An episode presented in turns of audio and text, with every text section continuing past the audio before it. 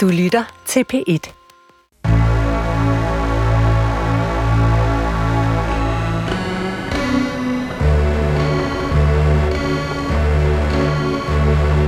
Du har ringet til Hemmeligheder på P1. Tak for din hemmelighed. Vi lover at passe godt på den.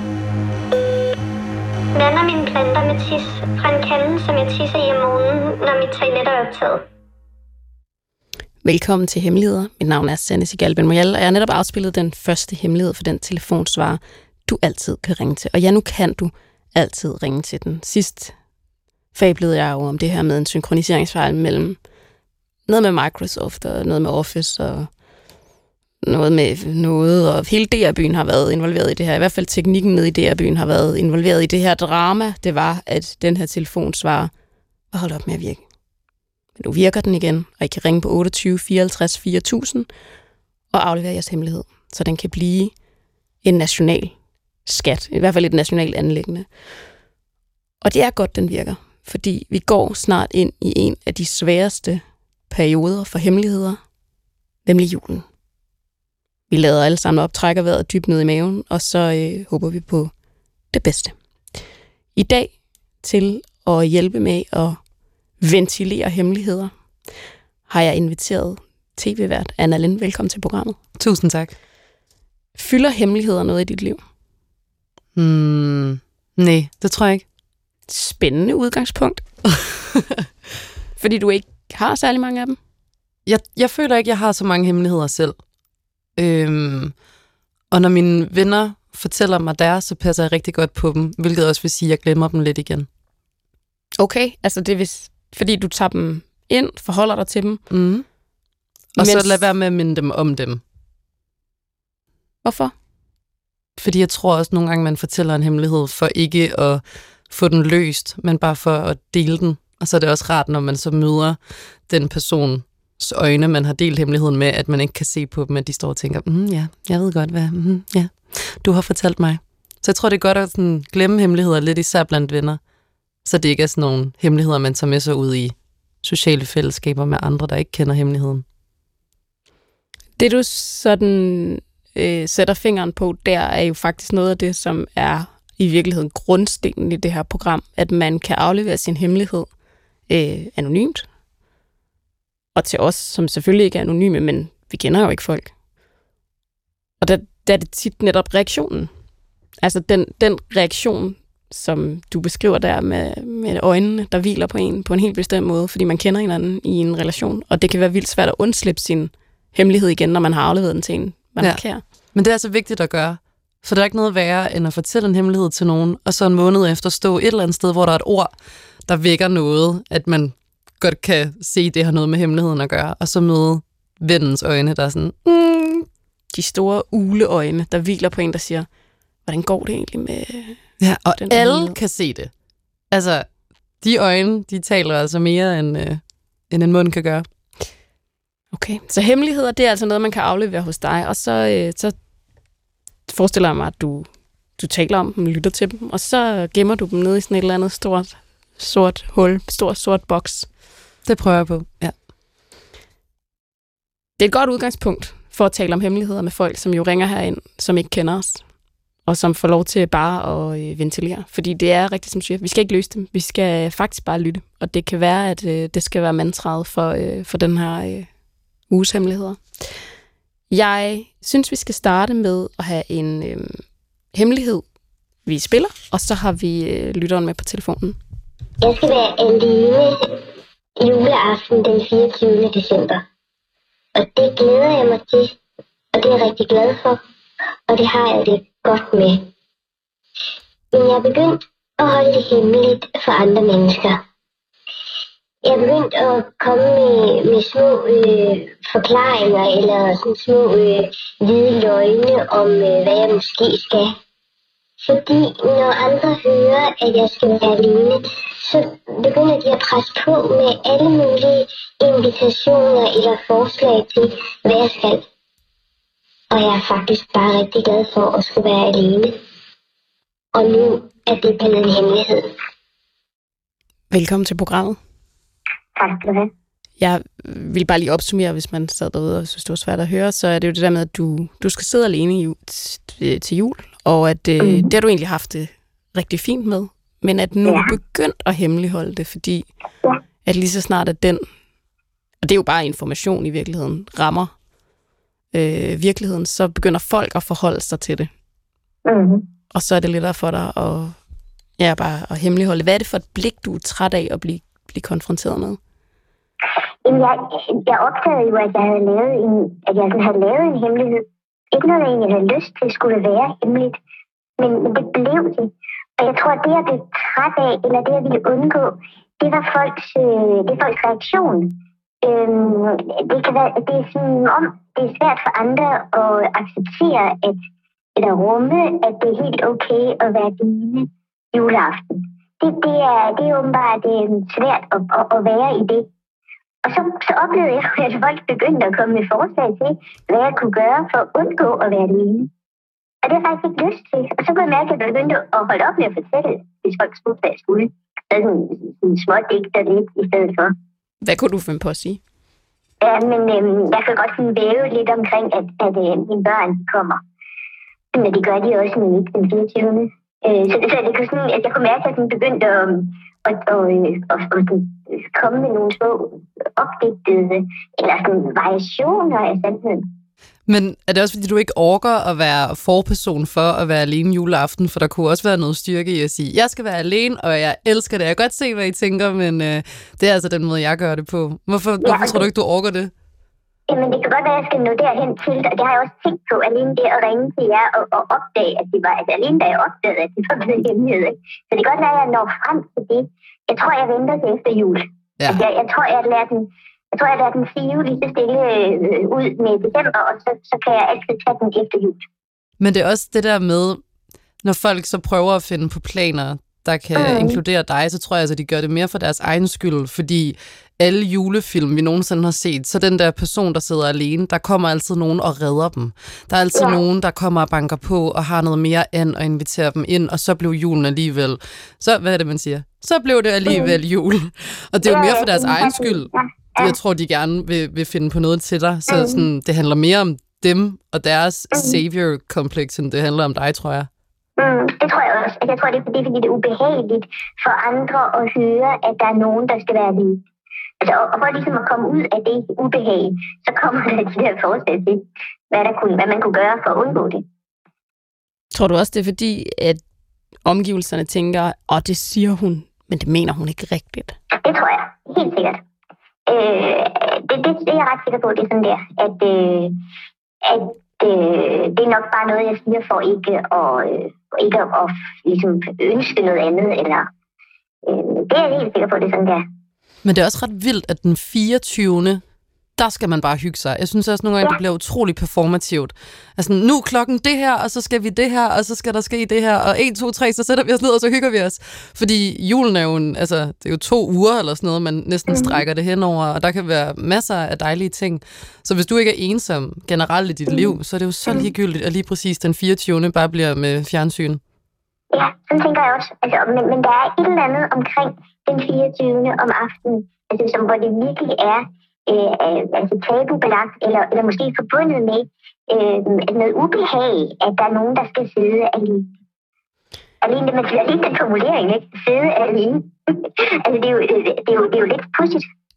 Ja, men der er jo også noget, når man ser jul udefra, det har jeg gjort i mange år, øhm, så er der jo netop, som Anna også siger, noget meget performativt, og der er også, den bliver målt og varet, den jul. Altså, den har en, den har en vægt, og den har en prestige, og hvor mange kommer hjem til dig, og var der gaver, og var de store nok, eller var der ingen, fordi det er også øh, i nogle cirkler jo det, den store valuta, at der ikke er nogen, fordi det har man fravalgt, fordi man har andre værdier. Altså jeg mener bare, der er så mange udvekslinger øh, på spil den aften, og der kan også være noget i sådan hele den der prestige-del, hvor du siger, jeg, jeg vælger den fra, det, det kan måske også være svært for andre. Altså, det reflekterer jo også tilbage på dem, på en mm. eller anden mm. måde. At du har valgt ja. det fra den aften.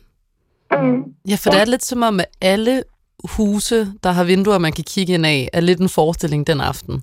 Altså man kan gå rundt der den 24. og kigge ind og så se, at i den her familie er de nået til Rigsalermangen, og i den her familie er de nået til at pakke gaverne op.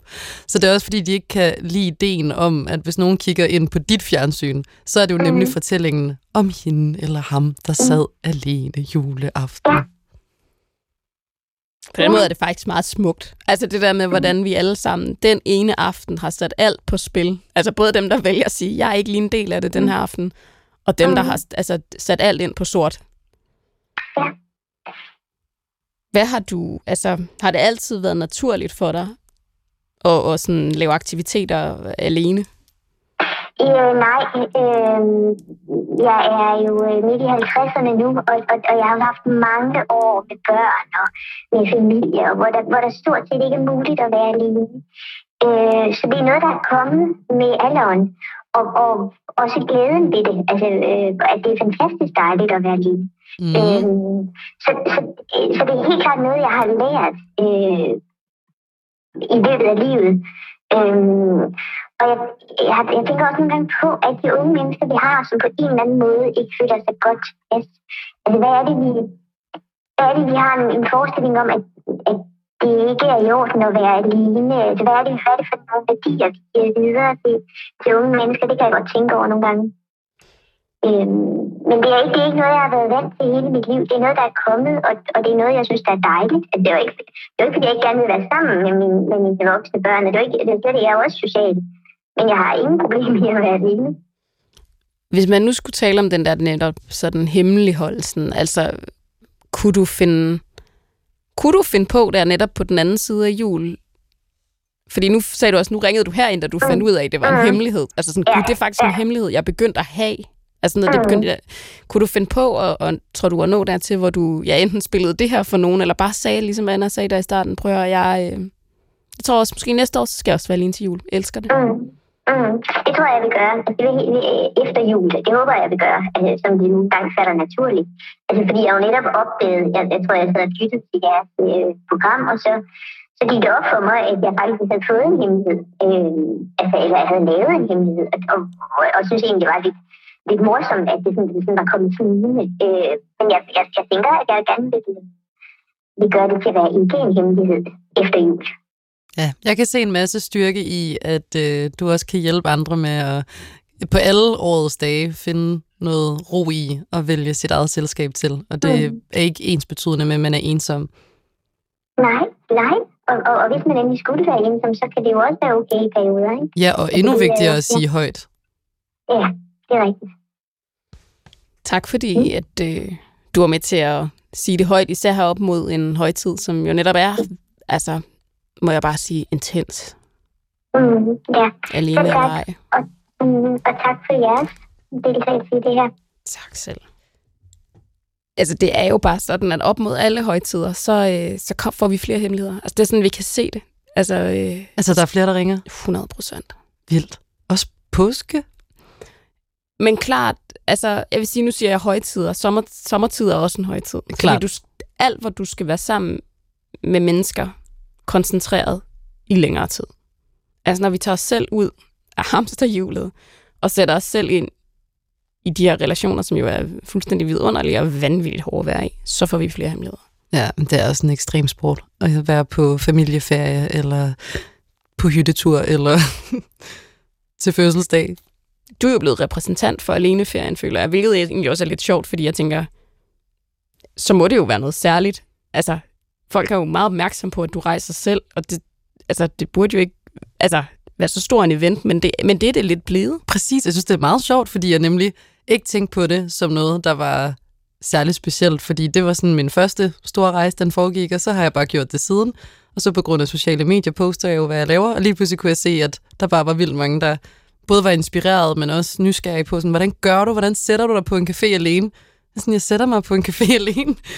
Det er Tror sådan, du, det var, jeg gør de det. antog, at du rejste med nogen, og så da du ligesom siger sådan, jeg er faktisk øh, i Berlin selv, så er de sådan helt, okay, helt lavpraktisk, hvordan gør du det?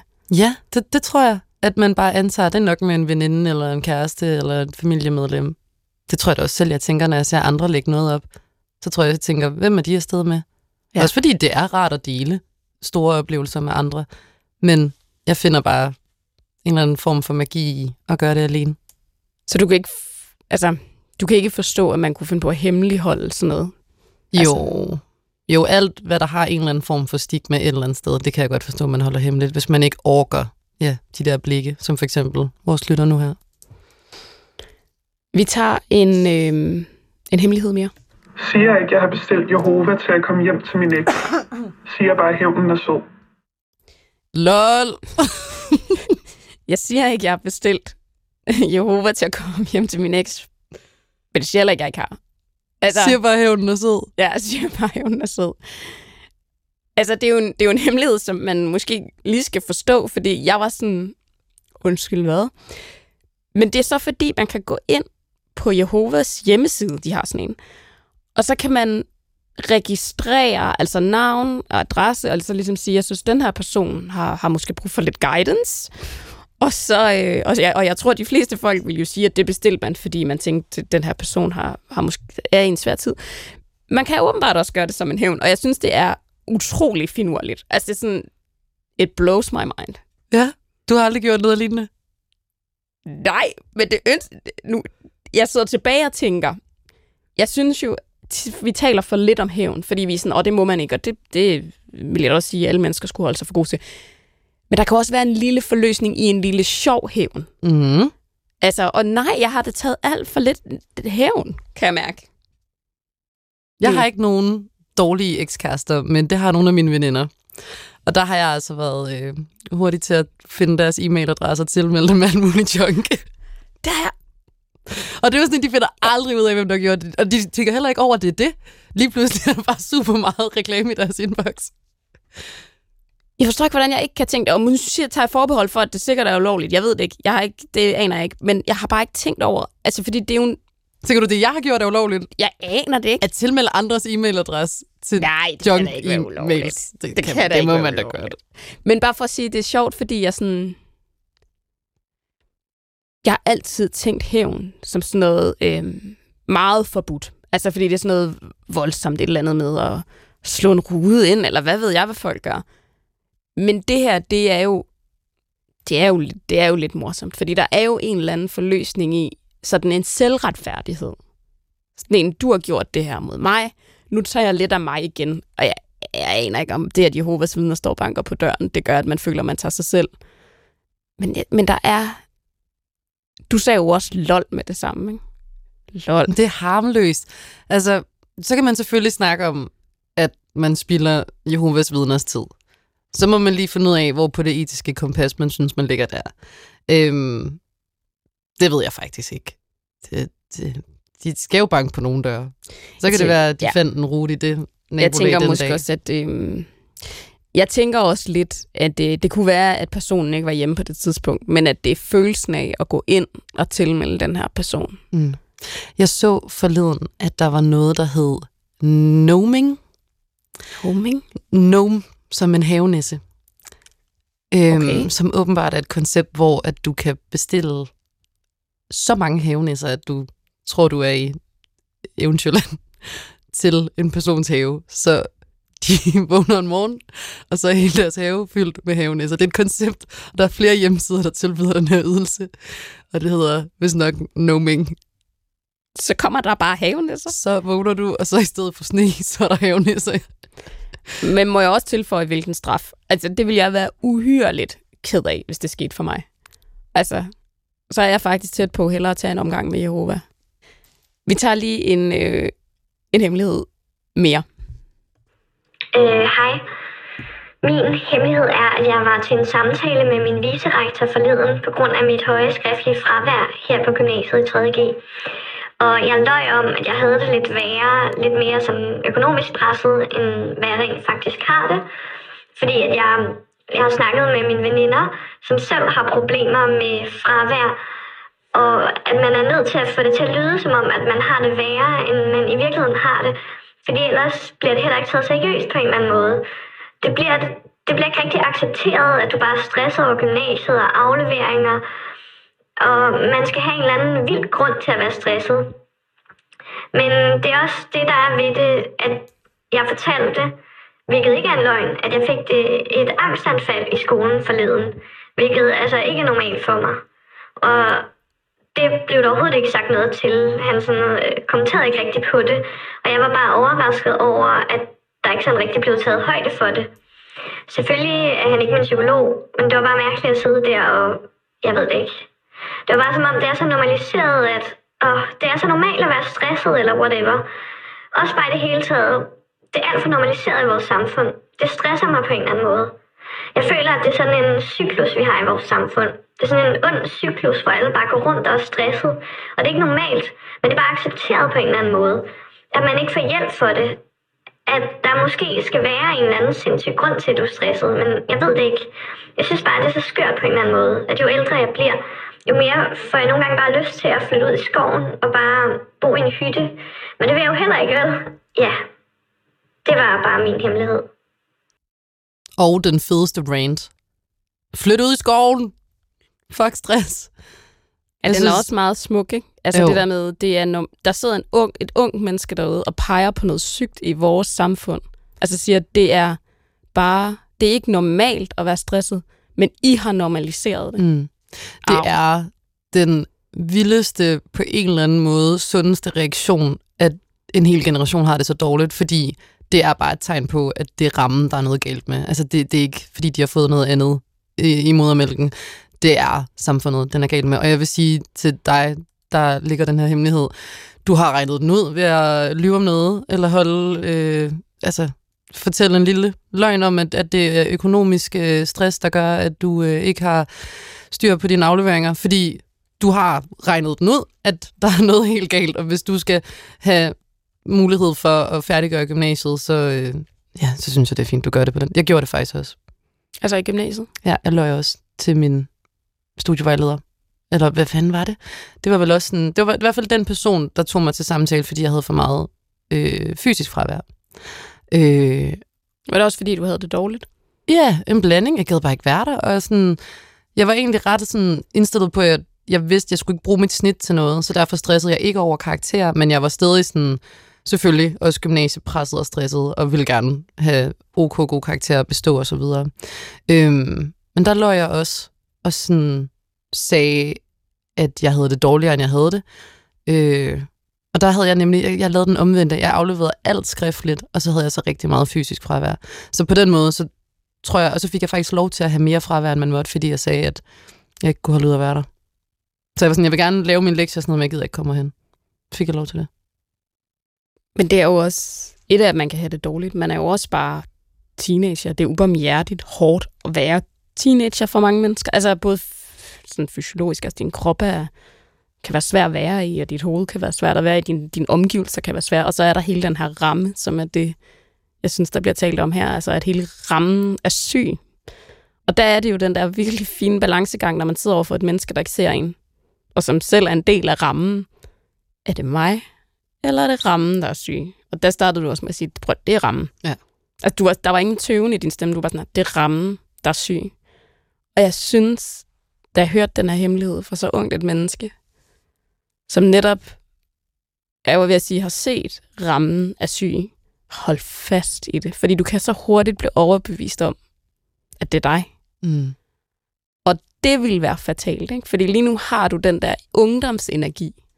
Du har, man kan bare høre den der, som du også sagde, rant, altså den der øh, drivkraft af også at være rasende på samfundet og sige, hvad fanden er det for et samfund, I har lavet for os, som jeg nu skal passe ned i? Det kan jo ikke passe, at du skal gå i 3.G og få angstanfald og panikanfald, hvilket, og det er jo også det, der er så vildt. Hvornår gik jeg i gymnasiet? Det er snart 10 år siden. Der fik mig og mine klassekammerater også alle sammen angstanfald og panikanfald på skift. Altså, rammen var syg. Vi vidste ikke, på det tidspunkt, at det var så meget samfundet, der gjorde det for os, fordi der var det stadig et kompliment at være en 12-talsperson. Altså det var noget, man stræbede efter at være. Mm. Og så mm. føler jeg her de sidste måske fem år, at der har været en snak om sådan, åh oh, nej, det må I altså ikke blive, fordi det er ikke sundt at have den tilgang til livet, at man skal have topkarakter i alt.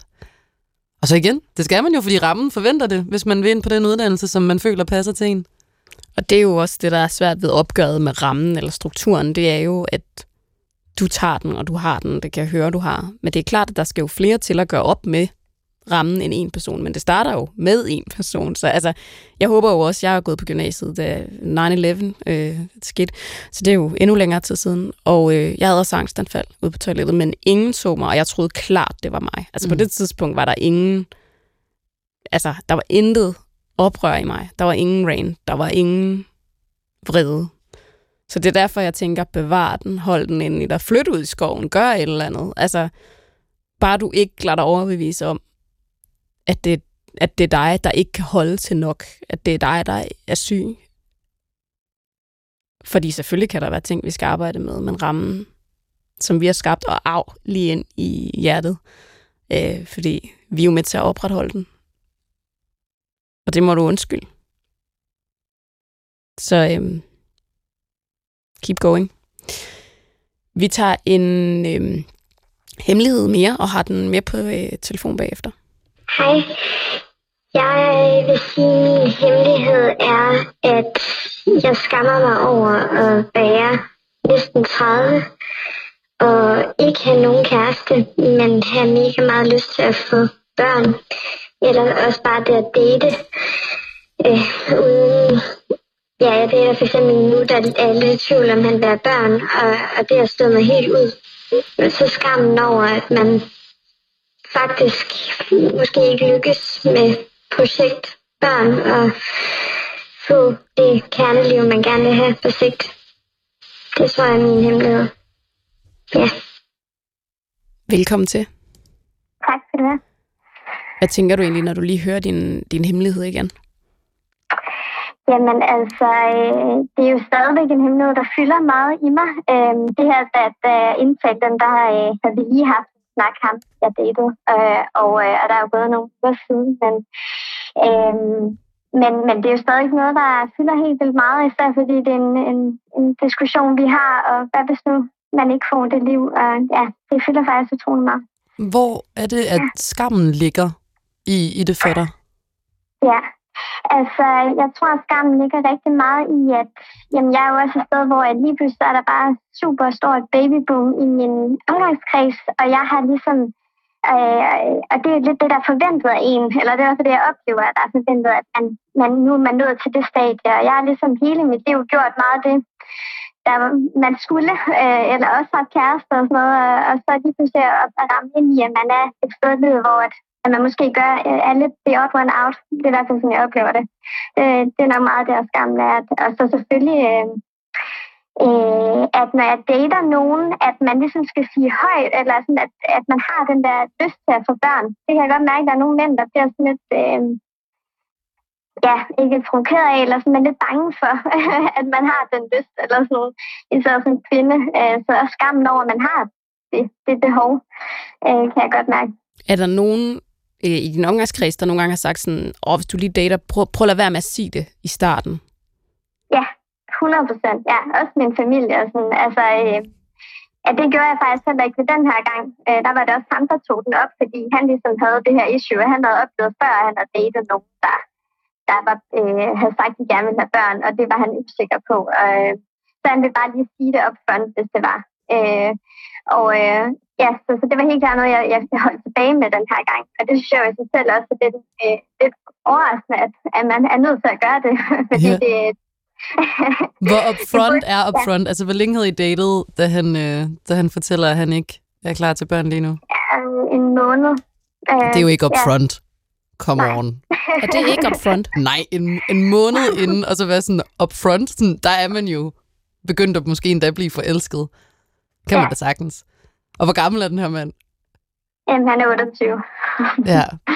Jamen, jeg, jeg tror også, at det er sådan en lidt større ting, at det, sådan, det kommer bag på de her mænd, at, øh, at jævnaldrende kvinder gerne vil have børn. Sådan, okay, ja. godt være, at vi bor i København, som er en stor by, men sådan, folk har jo stadig altså, basic needs nogle gange i form af at have lyst til at skabe en mini-version af sig selv. Men det er også derfor, ja. jeg spurgte der, om nogen har sagt til dig, prøv at holde lidt igen ja. med den info, for det er jo også ja. noget, vi skaber sammen, det der med, ja. At mænd tænker, fordi kvinder også er bange for at sige det, så sidder mm. de også lidt med en underlig magt, synes jeg. Altså, at, at sådan, om, så skal vi holde tilbage på den info, men det er egentlig også lidt et, en leg, fordi de ved godt, at vi holder tilbage på den info, som du siger, det er jo ikke rocket science, at de fleste kvinder omkring 30 måske ser sig selv med børn. Mm. Så det er jo også sådan en leg, vi skaber, ikke? Ja, også den der sådan idé om, at så skulle du, hvis din familie og venner har sagt det sådan, lur ham lige ind med alt det sjove, du er, og alt eventyret, og så når han er rigtig fanget i dit spind, så kan du fortælle, at du gerne vil være mor. Altså, jeg ved heller ikke, hvad, sådan, hvad den perfekte øh, form for balance er i forhold til, hvornår man siger sådan noget. Fordi det er jo også vildt at sige til en person, man for eksempel har været på tre dates med, at hvis det her skal blive til noget, så bare lige ved jeg gerne vil have børn. Det er også helt vildt. Øhm, og det vil også, altså, tror jeg, uanset hvor forelsket jeg vil være i nogen, vil jeg også være sådan, ej, Mhm. øv. Altså, kunne vi ikke lade som om, at, at det var sådan noget, der bare skete? Så det er ikke engang fordi, at der findes en eller anden løsning, men det er fandme, det er hårdt. Men også fordi man vil jo også, altså jeg er jo også den holdning, at man jo også vil have en kæreste først og fremmest, og så er det jo, man skal finde ud af, om man være forældre sammen. Så det er også det, hvis man er sådan, jeg tror i hvert fald, at han har haft lidt den oplevelse af, at, at, at han har datet nogen som sådan, jamen skal du være far til et barn, og så kan vi være kærester bagefter. Altså så det der med også at øh, ikke, at, som man jo kalder det, skræmme dem væk, øh, har, har har også fyldt noget i, at jamen, vi skal jo først og fremmest finde ud af, om passer sammen, og så se ud og se, om, om vi kan øh, være forældre sammen bagefter.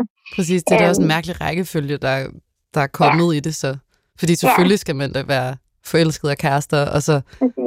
Bagefter finde ud af, om man skal være forældre sammen. Kan du mærke den der sådan helt fysiske fornemmelse af i din krop, sådan helt høneagtigt at tænke, jeg vil lægge æg? altså, den, øh, jeg er nok ikke det der biologiske ord, sikker ikke øh, 100% endnu i forhold til, hvad jeg har hørt, hvad det kan være. Men, men dengang, at, at han spørger mig, for jeg har ikke datet nogen før, der ikke vil have børn, så jeg er aldrig blevet konfronteret med det så stærkt som den her gang, for jeg blev forelsket meget hurtigt. Øhm, så det der med, at, at det var bare sådan en fremtid, der ligesom smuldrede for en, da, da han spørger, eller da han siger det. Øhm, så blev jeg i hvert fald meget konfronteret med, hvor meget jeg gerne vil det også ret snart. øhm, Hvor er det stærkt, du det- lytter til dig selv faktisk også lige.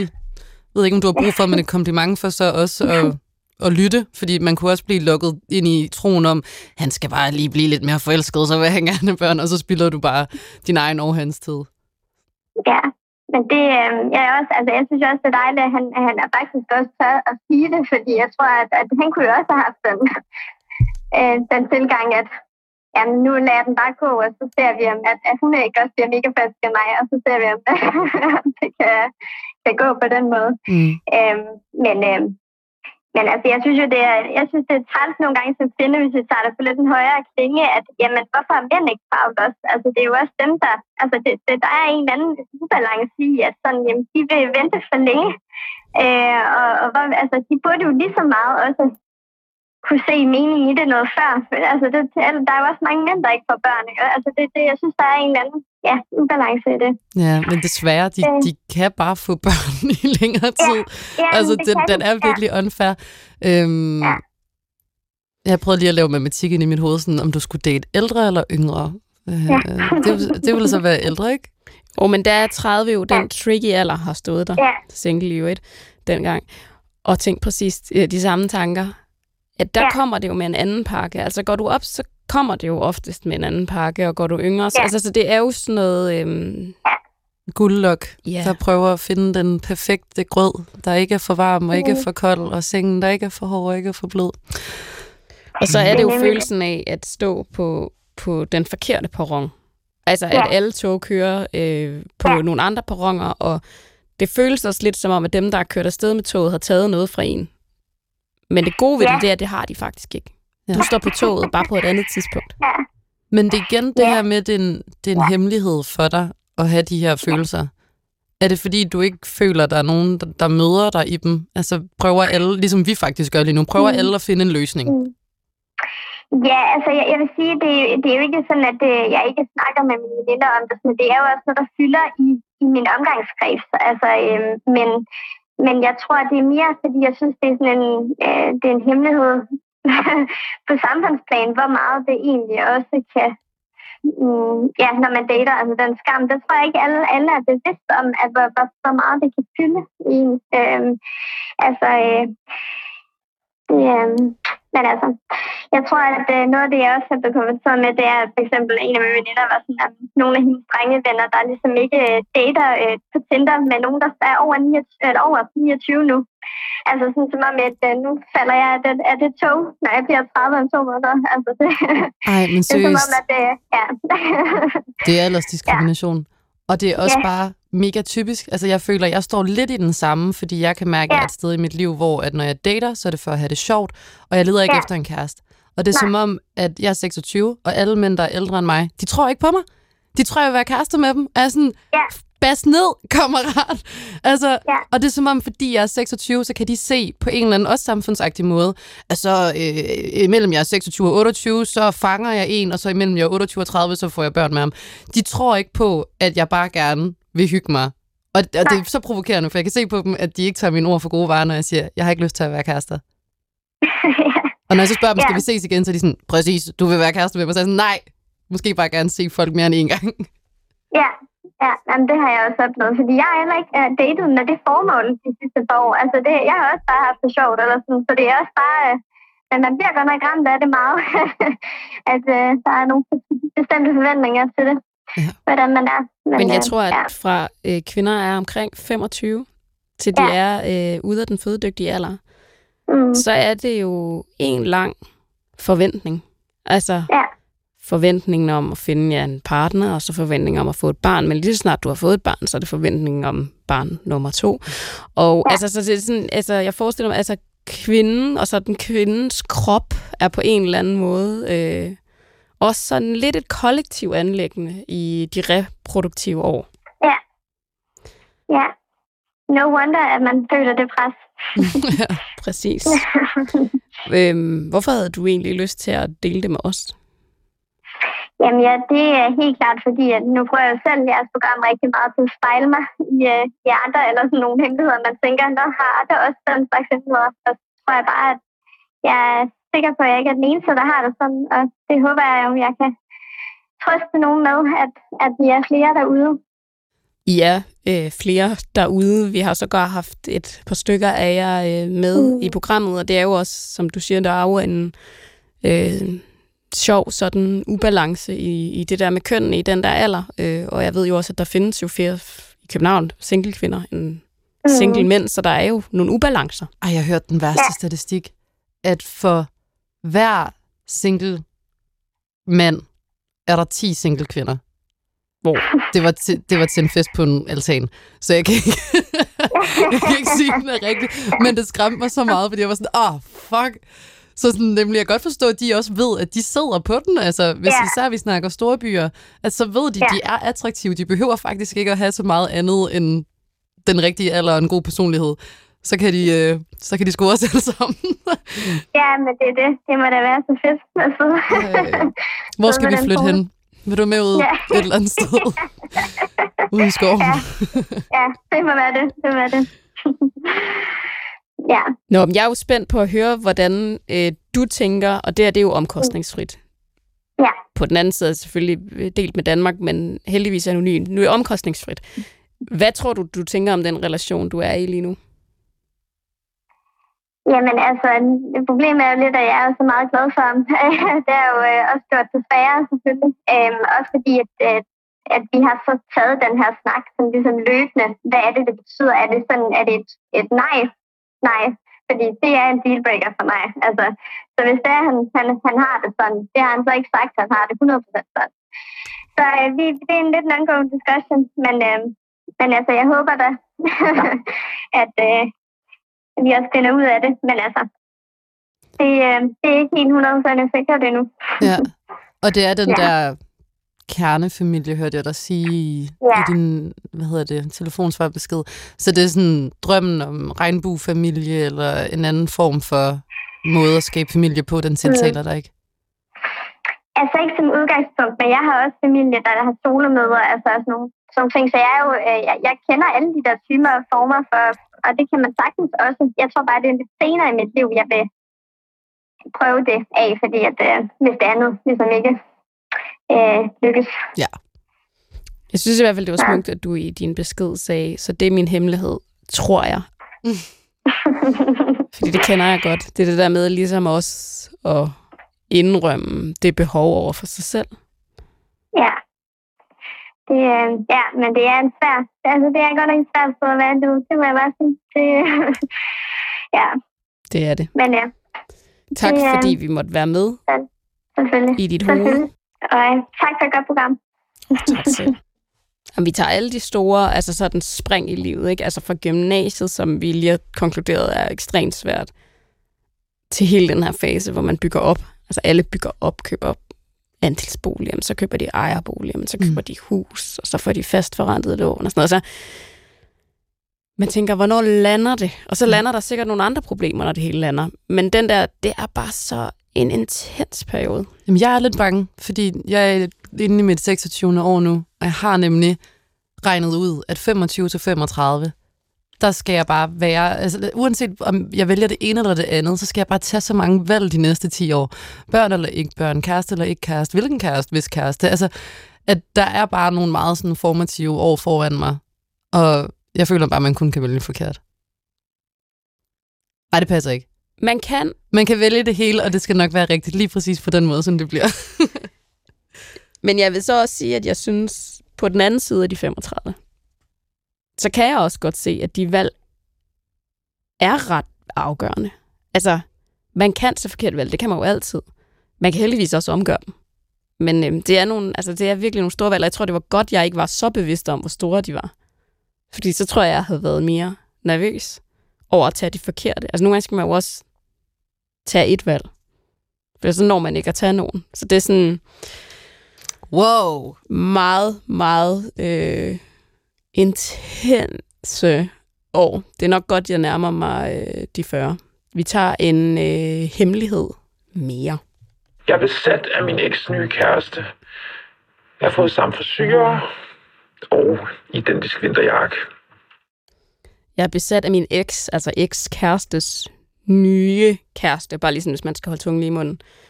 Øh, jeg, har fået, i, jeg har fået samme frisyrer og identisk vinterjakke. Det kan jeg godt lide. Altså, det er også lidt en, det er lidt en årstidsting, for vi ved godt, at i Danmark, så er en vinterjakke, den er, den er betydningsfuld, fordi vi har den på hele året rundt. Ja, men alle har også den, Den den samme frisyr og den samme vinterjakke i 2022. Men altså, det er jo en person, der er bevidst om det, trods alt. Altså, jeg mener, det gode tegn er, at man ved det, og ligesom sender en hemmelighed afsted. Fordi så ved man godt, det her, det er ikke en farbar vej i længden. Mm. Fordi vi kender jo nok alle sammen det der med, at altså, er man blevet valgt fra, eller er det gået skævt, eller måske behøver det ikke engang gå skævt, men den der følelse af, at man gerne vil vide, hvad er den, man har elsket, kommet videre med. Og så er det her lige 10 skridt videre, føler jeg. Altså, det, 20 skridt. det giver tit mening, at man lige skifter vinterjakken og frisyren op, når man går fra nogen i form for en eller anden, eller i en eller anden form for selvrealisering og måde at sige, jeg er stadig mig, og jeg kan også bare få en page. Men jeg kan godt se, hvis man ved, at det er fordi, at den nye kæreste har en page, så, så er der ikke så meget styrke i det. Nej, det er gået lidt den modsatte vej, fordi det, man jo tit gør, når man har været i et brud, og man står over for en forandring, det er jo at prøve at tage sig selv tilbage. Altså, det tror jeg, alle, der kender, der har været i et forhold, tænker, jeg gav for meget. Mm. Tror jeg ikke, det tror jeg ikke, man kan undslippe. Altså, den der følelse af, at man jo har været over i et andet menneske, det er man jo, hvis man giver sig hen til et forhold. Og så siger, jeg tager mig, jeg tager mig selv tilbage. Vi tager lige en hemmelighed mere. Hej. Øhm, min hemmelighed er, at jeg nogle gange ville synes, det var nemmere, hvis min søster ikke var her. Øhm, hun... Jeg bruger rigtig meget tid på at bekymre mig for hende, og samtidig så giver hun mig hele tiden følelsen af, at, at jeg ikke er god nok. Det var bare det. Tak for at dele den hemmelighed med os. Vi kender jo ikke konteksten her. Men søsteren er ikke en god ting at have i personens liv. Kan være en, i hvert fald en byrde at have. Og det Ja. kan familie jo godt være, selvom man elsker dem. Mm. Altså, selvom man elsker nogen meget højt, også hvis de er syge på den ene eller på den anden måde, kan det jo godt være så hårdt. Altså, hun siger også, at jeg bekymrer mig enormt meget for hende. Så der er jo helt sikkert en kæmpe kærlighed. Men kærlighed kan jo også være tung. Og så er det jo vildt skamfuldt at sige, at man faktisk måske ville ønske, at hun ikke var her, fordi det vejer så Altså, så tungt. Ja. Det ansvar og de bekymringer. Så tak, ja, tak for at dele. Og det lyder også som om, det er en, der ringer op, lige siger det her, og så var sådan, det, det er bare lige det. Mm. Men jeg tror også, det er sådan... Sådan tror jeg, at det også er sundt at have det, fordi det handler om, at man passer på sig selv. At man kan mærke, at man selv også bliver i går så en syg på den ene eller på den anden måde ved at have noget, der er giftigt i sit liv, og især så tæt på, som det er forventet, at den søskende er. Men den der skam, jeg tror også, at det er vigtigt at på en eller anden måde lokalisere, hvor ligger den, og jeg tror for mange, så er det, at den dag, de så ikke er her længere, står man så i kirken, og så kan alle se på en, at man havde glædet sig til den dag. Altså sådan, at det må man jo ikke, men det må man godt. Man må godt tænke på sig selv og sige, det er ikke sundt for mig, at den her person er her. Og så behøver det hele ikke at handle om, at man glæder sig til, de dør eller sådan noget, men mere, at, at det kommer til at være en lettelse den dag, at du ikke har den byrde længere. Og det betyder ikke, at, at der er noget galt med dig. Jeg tror også, man kan godt være lettet og stadigvæk savne, eller man kan være lettet og elske. Altså, det er jo ikke... Vi stiller tit de der lidt store følelser op over for hinanden, men det er jo klart, at når man er nogen, hvis man også lyder nærmest som om man er nogens væve i perioder, hvilket man jo igen kan være, hvis folk har den, altså den, den ene eller den anden sygdom, hvad enten den er fysisk eller psykisk, så kan der jo være en lettelse. Altså i netop at få lov til at vælge sig selv til, fordi man er så meget over et andet menneske, som også forventes. Altså, hvis man har mor og far, øh, er det måske svært at sige. Mm. Fordi det forventes, at du, at du har den. Du er på søster. Når søster ringer, så ved du godt, hvad det betyder. Så tager du den. Så der er jo øh, der er store følelser på spil, og det er også grunden til, at jeg også gerne vil have den med, er fordi det er derfor, man godt bare må ringe herind. Man må godt bare sige, jeg tror, det her det er min hemmelighed, eller det var bare det. Fordi det er det, der er med det her program, det er, at vi skal ikke løse det. Vi skal bare lytte. Og det her, det er en hemmelighed i verden. Og igen tror jeg ved Gud ikke, at du er den eneste med den her hemmelighed i verden. Vi tager den programmets sidste hemmelighed, og øhm, så skal du fortælle en hemmelighed bagefter. Uh! Oh! Nej! Det kan jeg godt lide, den reaktion. Det er altså, det er at varme op. Jeg har en hemmelighed. Jeg har haft sex med en dreng i min venindes baggård. Drengen har en kæreste, som jeg har kendt hele livet og var virkelig gode veninder med engang. Drengen er også en af mine bedste veninders tvillingbror. Det er snart et år siden, og jeg har næsten kun fortalt min mor om det. Okay, så øh, hold fast. Der var mange informationer. Altså, det er en dreng. Det kan jeg også godt lide. Det er meget specifikt. Ikke en mand. Det er en dreng. Han er under 18. Det lyder sådan. Det må vi håbe, personen også er. Det, det er- antager vi. Der er jo altså også nogen, der bliver ved med at kalde drenge, drenge op i 20'erne. Ja. Men det er faktisk også en uskik. Mm. Det er en dreng, som hun har haft sex med i en baggård. Skal vi sige fyr? Bare så... Det er en fyr. Ja. Faktisk er der det, at man må godt ringe ind til, det kan være, jeg skal sige det, men man må faktisk godt ringe ind til det her program, selvom man er meget ung. Og øh, det gode ved det, og nu bliver det måske lidt teknisk, det er, at som oftest så vejer ytrings, ytringsfriheden højere end vores samtykke med forældrene. Så det vil sige, det kan også være jeres ventil. Jeg siger ikke, det altid er sådan. Der kan være hemmeligheder, der ikke er sådan, men oftest så må I øh, ringe herind, fordi I har det, der hedder ytringsfrihed. Hvor med alting er, det er en fyr, Mm. som hun har haft sex med i en baggård. Og så starter forviklingerne i relationen. Det er også venindens tvillingebror. Han har en kæreste. Hun har engang været bedst, eller rigtig, rigtig tæt med den her kæreste, da de måske var yngre. De er måske faldet lidt fra hinanden. Og det er også en af hendes bedste veninders tvillingebror. Så ja. det er mega miskmasket. Jeg vil gætte på noget med en vennegruppe, noget med en skole. Alle kender alle. Øh, drunken night i baggården, og det er også hendes venindes Det er baggård. venindens baggård. Det kan være det tvilling, tvilling baggård. Det kunne det jo godt være. Ja. Jamen, det kan jeg da godt forstå, du vil holde hemmeligt, fordi der skal nok være nogen, der vil sige, at det kun er din skyld, og slutshame dig, og det ene og det andet. Altså, det er så sårbart at, øhm, at have seksuelle lyster. Vi gætter på, at du er måske under 20, hvor alle er over i hinandens business. Det er de jo også resten af livet, tror jeg, så det hjælper måske ikke så meget. Men Når du siger slut-shaming, Ja. altså hvad, hvad, Hvad tænker du så på? Så er det en blanding af, at de har gjort det udenfor. Altså, det har bare været sådan et hurtigt uh, booty. Og han har så en kæreste, og det er også din venindes bror. Altså bare sådan det der med, at det, at hun har været liderlig og taget en beslutning, som måske ikke har de bedste langtidskonsekvenser, at det kan ligesom putte hende i en kasse af at være en slut, som altså, der ikke er noget, der er. Fordi vi er alle sammen mennesker, og vi kan alle sammen bare få lyst til noget lige der, hvor vi er. Hvorfor tror du, hun nævner alle de her, netop de her forviklinger? Altså, det er min vens noget med... Altså, hvad tænker du om det der med altså, at være ung, og så nævne alle de her relationer? Det er, hun ved, hvis de finder ud af det, så føler de, at det også er dem, hun har taget røven på, på en eller anden måde. Altså, ikke nok med, at hun har været med til måske at såre øh, en, fordi at han har været utro. Øhm, så kommer veninden måske også til at være sådan, det er min bror, altså hvordan kan du gøre det sådan, det, det er min fucking bror. Øh, så, så jeg tror, det er det der med, at hun ved, der er rigtig mange, der vil føle, det, det er noget, der også har med dem at gøre. Det er også det, der er med at være sådan ung person, er jo, at man indgår i de her grupper. Øhm, og det gør man jo selvfølgelig også senere i livet, men de her grupper er så fasttømrede. Der er en fuldstændig klar rollefordeling. Der er helt sikkert også et hierarki. Og der er nogle ting, der er nogle do's, og der er nogle don'ts. Og det er det så don't.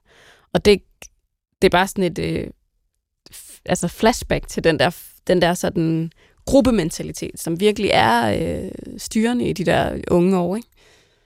Meget hårdt. Men, men jeg trøster mig ved, og det synes jeg er det smukke ved, ved hemmelighedens slutning, det er, jeg fortalte det til min mor. Halleluja. Næsten, næsten kun til mor. Og det er sådan, har du næsten fortalt mor om det, eller har du fortalt mor, og måske også kommet til en anden dag at lufte lidt af hemmeligheden for en anden ven. Men jeg bliver jo som mor lykkelig over, når nogen siger, at jeg har delt det med min mor. Fordi det er da altså det smukkeste, en mor overhovedet kan komme i nærheden af. Det er, at en teenage der vil dele livet. Jeg bliver sådan helt rørt, og jeg er sådan, giv mig opskriften på det forhold. Fordi det er jo det fineste, det er jo, at hun har delt det med mor. Mm. Det er jo nok igen det der med, at ikke altid være så løsningsorienteret, men bare lytte. For det er noget, mødre også kan være. Har du tænkt over, har du prøvet, og skulle vi måske sådan... Nogle gange så er det bare nemlig at sidde i sofaen, og så er en, der lytter. Ja, 100 procent. Men det er jo klart, at man vil jo også som forældre virkelig gerne løse sine børns problemer. Og det tænker jeg også er en kæmpe opfordring til, til de forældre, der lytter til det her program faktisk nogle gange bare prøve at lade være. Bare lyt, også selvom det kan være svært at følge, fordi der er jo også en generationsting, altså det kan være også slut-shaming, hvad er det, eller forstår ikke helt, og kan ikke helt huske dengang, man selv var der, og måske var der også en anden tid og sådan noget, men det der med sådan, så bare prøv at lytte. Sæt det ned. Brug en lang kop til. Det er en af de lange, det er en af de lange kopper. Og så, det er baljen. Lyt. Det, det er baljen. Og så lyt. Fordi det er faktisk det fineste, man kan gøre. Og ja, nu er vi jo nået, altså, vi er jo nået til der, hvor du skal fortælle en hemmelighed, og jeg, jeg kunne godt mærke, at du sagde no. Det er jo det, fordi jeg har jo selvfølgelig hemmeligheder, som jeg aldrig kommer til at fortælle. Har du også nogen, du går i graven med? Det ved jeg ikke. Ja. ja, det har jeg. Øh, så det er jo det, jeg, jeg føler jo, at dem, som popper op i mit hoved, som jeg har gået og tænkt over, er jo nogen, der på en eller anden måde er mere i, i overfladen. Altså, noget, som handler mere om mit image eller sådan noget. Nå, Præcis. let's go. Jeg, øh, jeg har spist øh, vegansk, siden jeg var 19 år gammel. Det er en meget stor del af min identitet, fordi det faldt mig så godt og naturligt, da jeg fandt det, og så også lysten til at være over i ekstremen af, at det var 100% vegansk. Det var ikke bare, når jeg bare spiste derhjemme, og så spiste jeg, hvad der var, når jeg var ude. Jeg holdt meget fast i at ligesom ikke spise kød, mælk, æg, andre animalske produkter. Så det er ikke engang vegetarisk, det er vegansk? Det er vegansk. Og det er overalt, hvor jeg er i verden. Og det har jeg øh, gjort 100 procent, uden at øh, føle, at jeg gav afkald på noget. Og så her i sommer bestilte jeg en pad thai på Volt. Og det var fra det sted, hvor jeg altid bestiller, hvor jeg altid skriver uden æg, smiley. Og så kommer den med æg i. Og men pad thai, så er det jo bare sådan, ægget er jo slået ud sammen med alt det andet, så man kan jo ikke bare lige vippe spejlægget af. Det er jo altså et værd miskmask. Og jeg bliver sur, og jeg er sulten, og jeg skriver til vold, og jeg får mine penge tilbage. Og lige pludselig så står den der pataj jo foran mig og har været gratis. Og så ved jeg ikke, så jeg, jeg sagde virkelig til mig selv sådan, det her, det siger jeg aldrig til nogen. Og så spiste jeg det. Og jeg fik ondt i maven. Og det gjorde du? Ja, det gjorde jeg faktisk, men det kan også være placebo. At jeg også bagefter, sådan, så kunne jeg jo smage det der æg i munden, og jeg var sådan, hvad fanden har jeg lige lavet? Altså, jeg, sådan, jeg er så hårdnakket, står fast på, at det er den måde, jeg spiser på. Altså også når andre har lavet mad, så må jeg tage den og sige sådan, desværre, jeg spiser altså ikke æg, og hvad er der i den her? Altså, det betyder meget for mig at overholde den her måde at spise på, af mange forskellige årsager. Så jeg har ikke lyst til, at folk tænker på mig. Det er faktisk det der med image. Jeg har ikke lyst til, at nu tager folk mig mindre seriøst, når jeg siger nej tak til Nej, noget. du siger, er der æg i den her næste gang? Ja, og, og de siger ja, og jeg siger nej tak. Så, så har jeg ikke lyst til, at de siger, vi ved godt, hvad du bestilte på vold, og du spiste lige. Så hvorfor skulle jeg tage dig seriøst nu? Altså, hvorfor skal jeg... Altså, jamen, det forstår jeg. vil jo faktisk sige, altså, der er jo ikke nogen skala for hemmeligheder, men jeg, den dækker jo over noget større. Altså, den Mm. dækker jo netop over det der med, at du har taget... Jeg har jo fucket ret- mit eget etiske ja. kompas op, fordi jeg så hårdnakket holder fast på, at jeg ikke kan lide æg. Ja. Og så spiste jeg det. Jamen, øhm, den er ude nu, så hvis det var du så har lidt, lavet... Øh, så jeg hører... Ej, hvis de kan lave en artikel ud af det, så bliver jeg imponeret. det tror jeg godt, de kan. Fuck. Så hvis du har lavet æg derude til Anna en dag, Så siger jeg stadig nej. så siger hun stadig nej. Og, og, og uh, lad os lige vende tilbage til starten. Så vil jeg ikke have de der øjne af, at du kender min hemmelighed. Nu håber jeg, at du passer rigtig godt på den, og aldrig minder mig om den igen. Ligesom jeg vil gøre med din hemmelighed. Ikke? Det er det bedste sted at stoppe. Tusind tak, fordi at du delte din hemmelighed. Tusind tak, fordi du var med til at tage dig af andres hemmeligheder. Og tak, fordi I lyttede med derude.